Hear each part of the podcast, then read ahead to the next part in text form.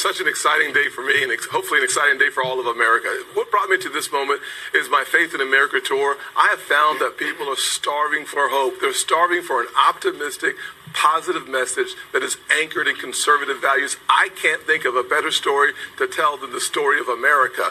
My hope is that my American dream will pale in comparison to the dreams that we hear of future Americans because we have another American century. We have to understand, Brian, that this is a land of opportunity, not a land of oppression. That the drug of victimhood being sold by Joe Biden and the radical left is wrong. We believe in the power of individual responsibility. I couldn't be more excited.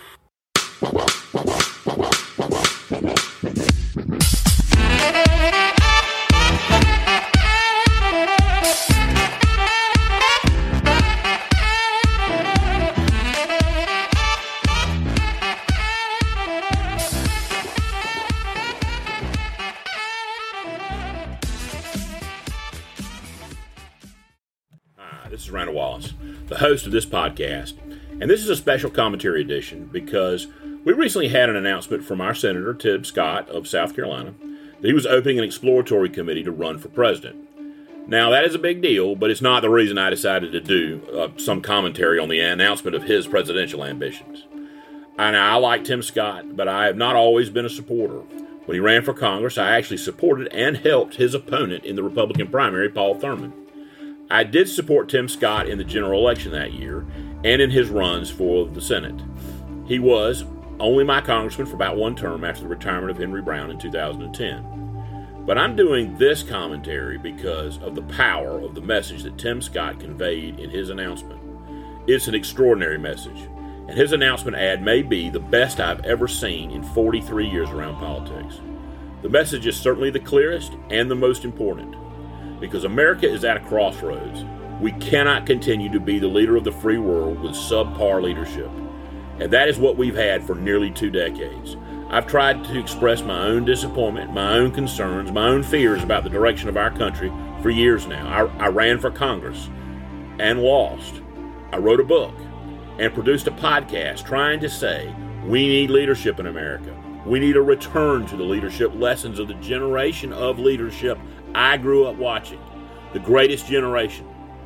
The people who fought World War II came home and built the American century. They may not have always been right, but they all believed in American exceptionalism. That we were the force for good in the world, that we were the land of opportunity, even if we did not always get everything right. Today, Senator Tim Scott said in three minutes what I've tried to convey in 554 pages of a book and 270 episodes of a podcast and a congressional run.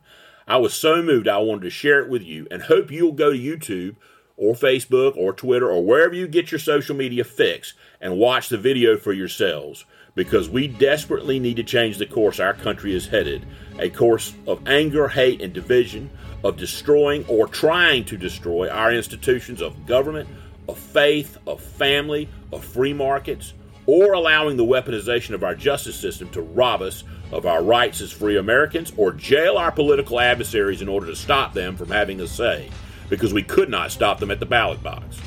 Tim Scott has laid out what I believe is exactly the right message at the right time in our nation's history.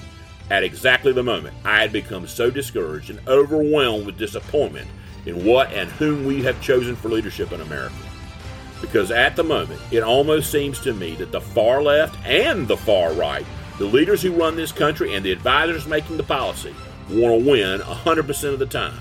And in order to get their way, they no longer care if we are the shining city on a hill that Ronald Reagan always talked about, the beacon of freedom and prosperity to the world. If as long as they win, they're just fine destroying our nation and making us just another country on the globe listed, as Bill Clinton once said, somewhere between Sri Lanka and Uzbekistan. They are a collective national embarrassment, and frankly, I had not seen anything that made me hopeful until a video this morning from my own senator, Senator Tim Scott.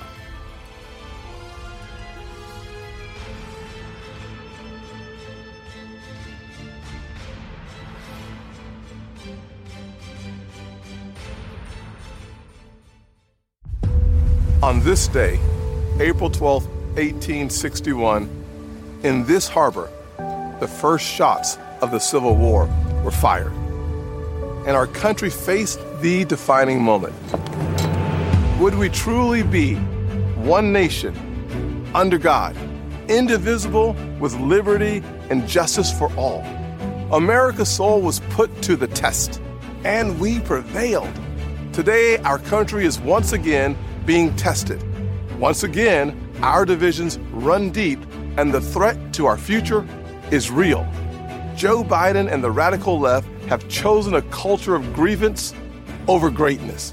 They're promoting victimhood instead of personal responsibility, and they're indoctrinating our children to believe we live in an evil country. And all too often, when they get called out for their failures, they weaponize race to divide us, to hold on to their power. When I fought back against their liberal agenda, they called me a prop, a token, because I disrupt their narrative. I threaten their control. They know the truth of my life disproves their lies. See, I was raised by a single mother in poverty. The spoons in our apartment were plastic, not silver. But we had faith. We put in the work, and we had an unwavering belief that we too could live the American dream. I know America is a land of opportunity, not a land of oppression. I know it because I've lived it. That's why it pains my soul to see the Biden liberals attacking every rung of the ladder that helped me climb.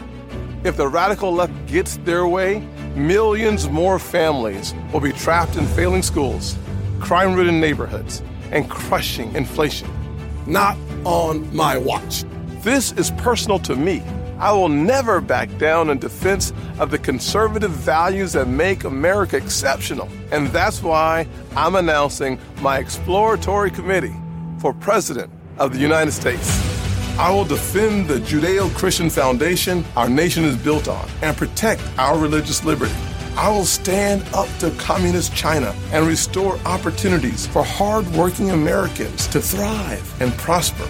I will fight to give every parent a choice in education so their children have a better chance in life. I will defend our borders and our neighborhood streets, and I will protect our most fundamental right, the right to life itself.